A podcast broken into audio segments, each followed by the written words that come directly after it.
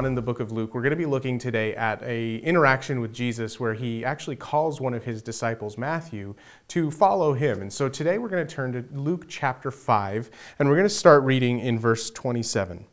It says this After these things, he went out, he, meaning Jesus, went out and saw a tax collector named Levi sitting at the tax office. And he said to him, Follow me. So he left all, rose up, and followed him. Then Levi gave him a great feast in his own house. And there were a great number of tax collectors and others who sat down with them. And their scribes and the Pharisees complained against his disciples, saying, Why do you eat and drink with tax collectors and sinners? Jesus answered and said to them, Those who are well have no need of a physician, but those who are sick.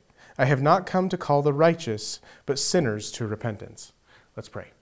Lord, we thank you so much that you call us and that you interact with us and that you meet us where we're at, and that, Lord, we can have great faith in knowing that you love and care for us. I pray that today, as we study your word, that you would just permeate every word and that the, the things of earth would fall away and the things of you would become very clear and that we might grow closer to you. We love you and we thank you. In your name, amen. So there are times in life when we have opportunities to step out in faith uh, in service to Jesus. They, they can be exciting and they can be scary, but, but we trust that, that He can guide us through and that we desire and, and we will desire to please Him in those opportunities. At least that's the hope. There are few, if any, times that, that compare, however, to the first time that we hear Him say, Follow me. And this is one of those times for Levi when, he, when those two words had a profound impact coming from Jesus. And, and it's such a different reaction than some of the things that we see here today, even in our own lives. But what a, an amazing opportunity that Levi has here to hear of G, uh, Jesus call him out. And so the first thing that we want to talk about is kind of who Levi was and, and why Jesus is talking to him. So, verse 27 has a few things going on that, that really are important to address. Jesus sees a man named Levi. Uh, his Hebrew name would be Levi, his Greek name would be Matthew. And so this is the same Matthew that we have the Gospel of Matthew. This is the same guy. Um, but Jesus sees this, this Levi and, and he interacts with him, which was already a big deal because of Levi's job within the community. Levi, as it says, was a tax collector. And tax collectors were not only po- not popular in Jewish culture, but they were actually despised. They were considered to be traitors um, to the Jews. If you can, some translations will say that, that Levi was a publican. Um, this is actually a, a, poor translation, as a publican would be somebody who is actually um, hired by Rome to govern all of the taxes within a district. They would have been very wealthy. Normally, they were not Jewish men, and they would have they actually would have had even military presence to uh, to bolster what they were trying to do in taking taxes from the people. They were actually very high up in the tax bracket. Now, a tax collector, as opposed to a publican, was a man that would have been employed by a publican to go where he could not go into Jewish culture, into the temple, into their neighborhoods, wherever it may be. Um, and so this person would have been hired by the publican to do the tax collecting.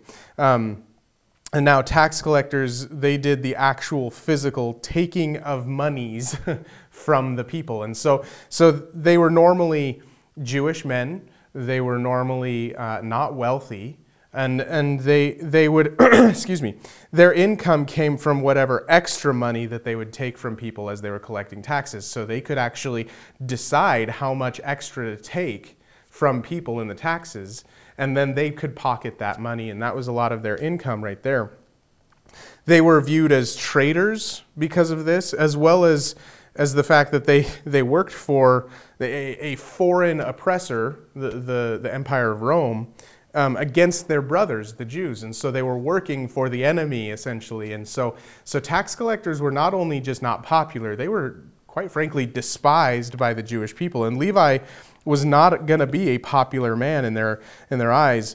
And, and whether that was warranted or not, whether he had sinned greatly against the people by taking too many taxes or not, he just wouldn't have been a popular person. And yet, as he so often did, Jesus sees him and has a bigger plan for him. So Jesus goes to this, this sinner, this traitor, this mercenary for Rome, and he simply commands him, Follow me.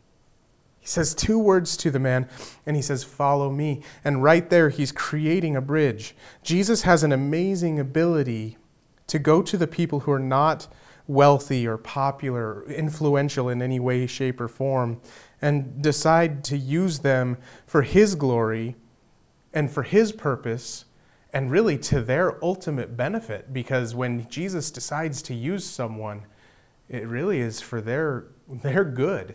And so Jesus goes to Levi and he, he picks him out, just like he's gone to many of us. And he's picked us out and he said, Follow me. And, and we have nothing to give, and yet He somehow works in us and through us to do some amazing things. And it's no different for us today as it was when, when Levi was there. God uses the least imaginable person to do the most amazing things. Turn to 1 Corinthians chapter 1. 1 Corinthians chapter 1 verses 26 to 29 say this. For you see your calling, brethren, that not many that not many wise according to the flesh, not many mighty, not many noble are called. But God has chosen the foolish things of the world to put sh- to shame the wise, and God has chosen the weak things of the world to put to shame the things which are mighty, and the base things of the world and the things which are despised God has chosen, and the things which are not to bring to nothing the things that are. That no flesh should glory in his presence. You see, God chooses people to, to use for his purposes that are purposefully not wise, they're purposefully not wealthy and influential. it's the opposite. He uses people that, that the world looks on and despises and thinks is really the worst. And he does that and he confounds the things of this world by doing that. And it's interesting because Levi was a strange choice for Jesus, but Jesus wanted him. And so what did Jesus do? He chose him and he said, Follow me. And this is an interesting thing because we cannot glory in Jesus choosing us. We have nothing to glory in.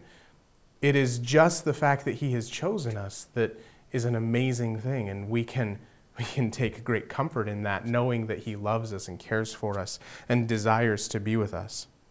But let's turn to this idea of following me. So, not only has Jesus created a, a bridge between him and a, a, a sinner or a, a traitor, if you will, uh, in the Jewish eyes, in the Jewish Pharisees' eyes, but he's also, he's also told this person to follow him. Jesus looks at Levi, tells him, Follow me, and he doesn't say, get right and then follow. He, he didn't tell him that he needed to do a laundry list of tasks before he could follow him. He didn't look at Levi and say, Before you follow me, I need you to um, have this much money in your bank account, or I need you to dress a certain way, or I need you to talk a certain way, or I need you to do this or that. He just said, Follow me. And there are times when we feel like we have to measure up to a certain expectation or goal before we should follow Christ, or before we could even follow Christ.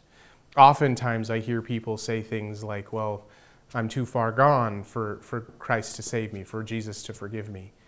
And it's because they think that there's a measuring stick that before they can even qualify for forgiveness, they have to live up to a certain standard. We want we want to deal with certain sins in our own lives. We want to, we want to not have that blemish there. And we want to have certain disciplines in place before we, we really commit to Him, before we really take that dive and follow Him.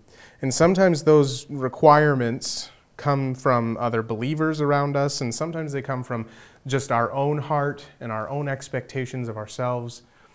But the truth is, is that that's not Jesus. That is not how Jesus views us. He doesn't look at us and think, you need to get to this point before I can come down to you.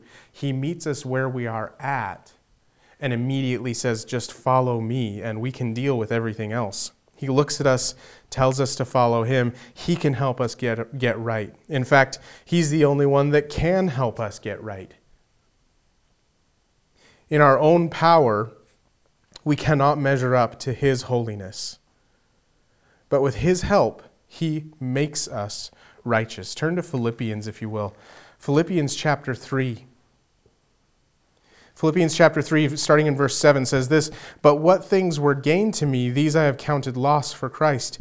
Yet indeed I also count all things loss for the excellence of the knowledge of Christ Jesus my Lord, for whom I have suffered the loss of all things, and count them as rubbish, that I may gain Christ and be found in him, not having my own righteousness, which is from the law, but that which is through faith in Christ, the righteousness which is from God by faith that I may know him and the power of his resurrection and the fellowship of his sufferings, being conformed to his death, if by any means I may attain to the, right, to the resurrection from the dead.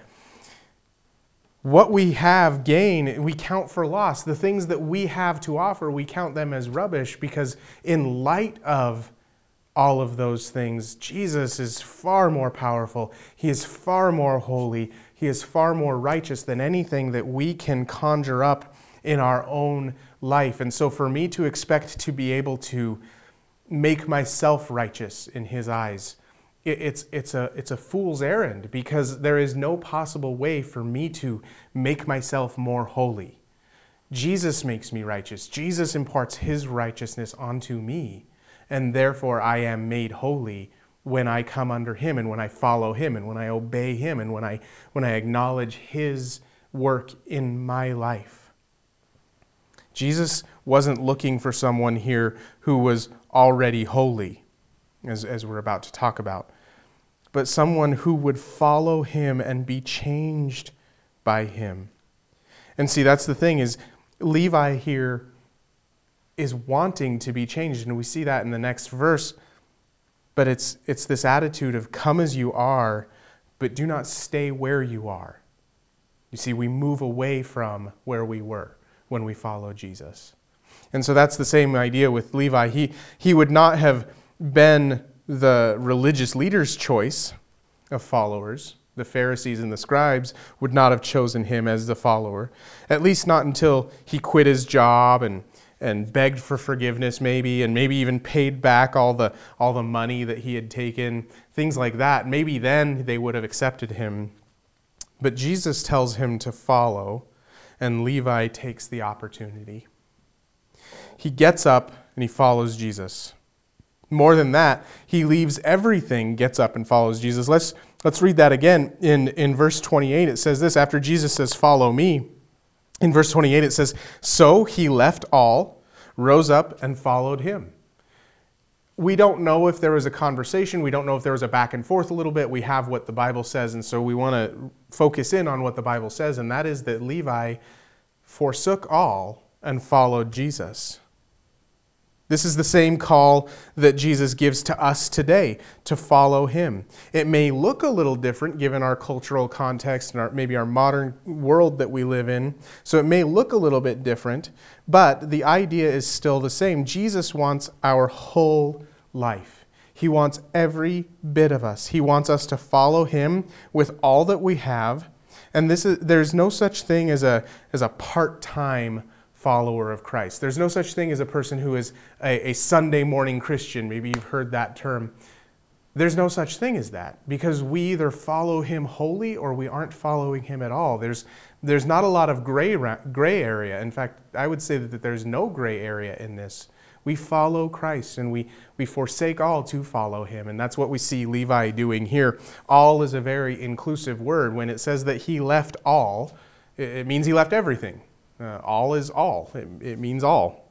And so, just like Levi, we are to leave everything and follow Christ. And, and again, we don't know what kind of conversation they had, what kind of back and forth there may have been about discussion. But what we do know is at the end of the day, Matthew or Levi got up, left his tax office, and he followed Jesus. So Luke 14, 26 says this. Luke 14, verse 26 says this If anyone comes to me and does not hate his father and mother, wife and children, brothers and sisters, yes, and his own life also, he cannot be my disciple. And whoever does not bear his cross and come after me cannot be my disciple. For which of you, intending to build a tower, does not sit down first and count the cost, whether he has enough to finish it? Lest after he has laid the foundation and is not able to finish, all who see all who see it begin to mock him, saying, This man began to build and was not able to finish. Or what king going to make war against another king does not sit down first and consider whether he is able to, with 10,000, to meet him who comes against him with 20,000?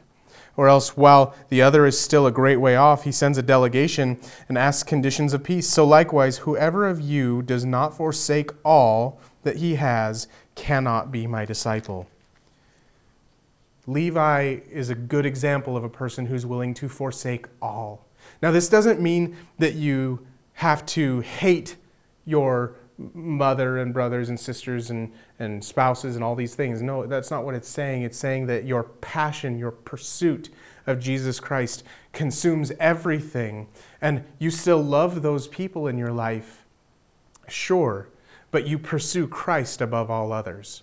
That His word, His, His command, his call on you is far greater than theirs. And so this is where we see, and we must acknowledge that there is a cost to following Jesus Christ. And, and here is what it is forsaking everything is not an easy thing to do, it does cost us. And so we have to acknowledge that there is a cost to following Jesus. And it, that cost can seem very steep. It can seem even insurmountable and impossible to, to give up those things. And Levi was confident that Jesus offered a better solution than what his current life and trajectory was offering. And he followed Christ. And that led to ministry. And that's what happens with us as well. When we count the cost, when we consider who we are and who Jesus wants us to be, or who we are and what we think Jesus wants us to be or what the calling is on our lives. We can start to clearly parse out whether or not it is worth following Jesus with everything that we have. And if it's not worth it, then, then I encourage you re examine. Because when we look at Jesus Christ and the, the, the forgiveness of our sins, the love and the grace and the mercy that he shows us every day, it is far greater to lose everything and gain Him than to lose Him and lose everything. And so we want to do that. And when we do that, again, it leads into this ministry attitude. And, and in verse 29, we see that Levi responding in Jesus. And it's a way that, that's very common even today. People who have experienced the grace and the love of Jesus will often do a lot of sharing right, right as Jesus is new in their lives. They will share him with the other people in their lives. And it's no different here. If we read in verse 29, it says, Then Levi gave him a great feast in his house. Then there were a great number of tax collectors and others who sat down with them. He throws a party. Levi throws a party, and all of his friends and associates come to this party. And Jesus is in the middle of all of this and he's enjoying the opportunity to minister to those in need. He's enjoying the opportunity to speak with different people who, who need him. And, and this is what Levi is providing as well. Levi is providing this opportunity for his friends to come and get to know Jesus because Jesus was the one that came and changed Levi's life so much. And, and it's important to note that why it was so strange to see Jesus um, eating and drinking with people who are considered sinners. Because in verse uh, 30, it says, And their scribes and the Pharisees complained against his disciples, saying, Why do you eat and drink with tax collectors and sinners? Uh, that can be kind of a strange thing because to us, either it's no big deal. We go, we go and eat at, at restaurants all the time with people who are sinners or tax collectors or whatever it may be. We go all the time to do that. So it may seem strange to us, but culturally speaking, for the Jews during Jesus' time, eating together implied a, a deep, intimate sharing. Um, an intimate sharing. As, as we eat, it's the idea of as we eat from, from the same food, from the same plate, it becomes part of me. And as my body assimilates that food, it also becomes part of you because you're eating from the same food, the same dish. In a sense, then, we become part of each other. We, we join together in a sense. This is why the religious leaders were so shocked and uh, scandalized that Jesus ate with the tax collectors and sinners, because in their minds, he was not only condoning their actions, but was becoming a part of their group. He was, be, he was assimilating into their group of, of sinners and heathens. But it's important to note Jesus wasn't condoning their actions, but he was not afraid to minister to those who needed it.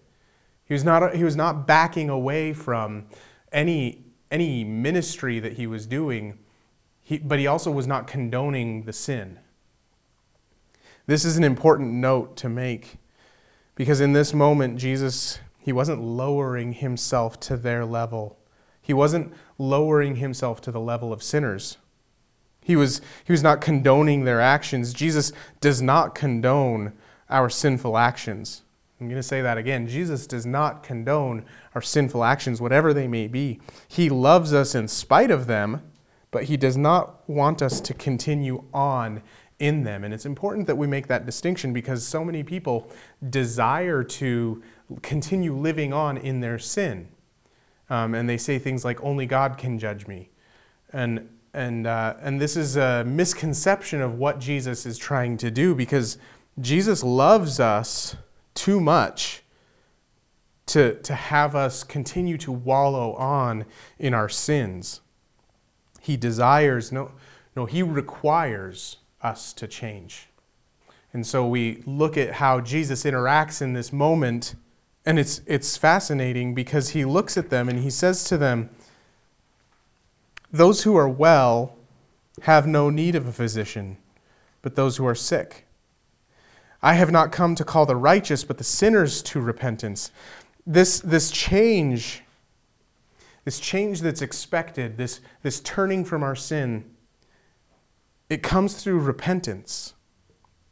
We are to repent of our sinful ways and turn to Jesus who can heal us and make us righteous. He can give us, we, can, we talked about it earlier, we, he can impart to us his righteousness. And that is what we are to do, that is how we are to interact. Levi was available to Jesus and the call that he gave. He wasn't perfect. In fact, he was far from it. But he was available. He didn't have all the answers and degrees and scriptural studies. He wasn't a Pharisee. He wasn't a scribe. He was just a tax collector doing his job. But when Jesus came and said, Follow me, Levi was available.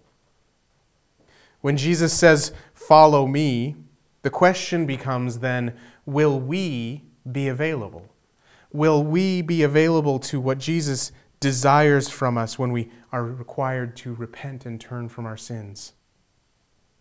When He tells you to turn away from that sin, repent, and be healed, are you going to listen? Am I going to listen? Because not all things are profitable for us to do. Not everything is okay. There are things that are right and there are things that are wrong. And so we have to be listening, and to be listening, we have to be hearing, and to be hearing, that comes from the Word of God. And so we need to be reading.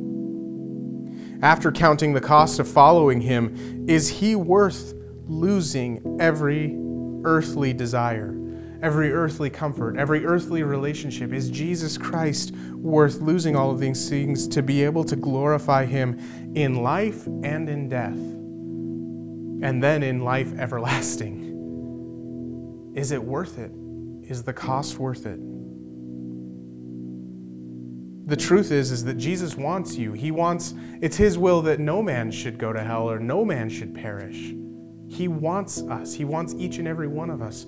And so he's saying to you, "Follow me." And the responsibility or the choice or whatever you want to say, we just need to get up and we need to follow him. We need to forsake every earthly desire, every earthly lust, every earthly fleshly hope and desire, and we need to turn to Jesus and follow him. And that, that will provide discipleship. It will provide opportunity to minister but it will also provide an opportunity for Jesus Christ to work in and through you in whole new ways. And that's what Levi was available for. Let's pray. Lord, we thank you so much for today. I thank you that you are good to us and that you that you come after us and you choose us and you say follow me. Lord, I pray that every day we would wake up and we would have that desire to follow you closely. And Lord, that we would chase after you and that you would lead us. And Lord, we know that you can lead us well. And so we just ask that we would be willing to hear it, that we would be willing to listen. Lord, we thank you so much for all that you do in our lives, and we ask that you would just continually make us holy and make us new. In your name, amen.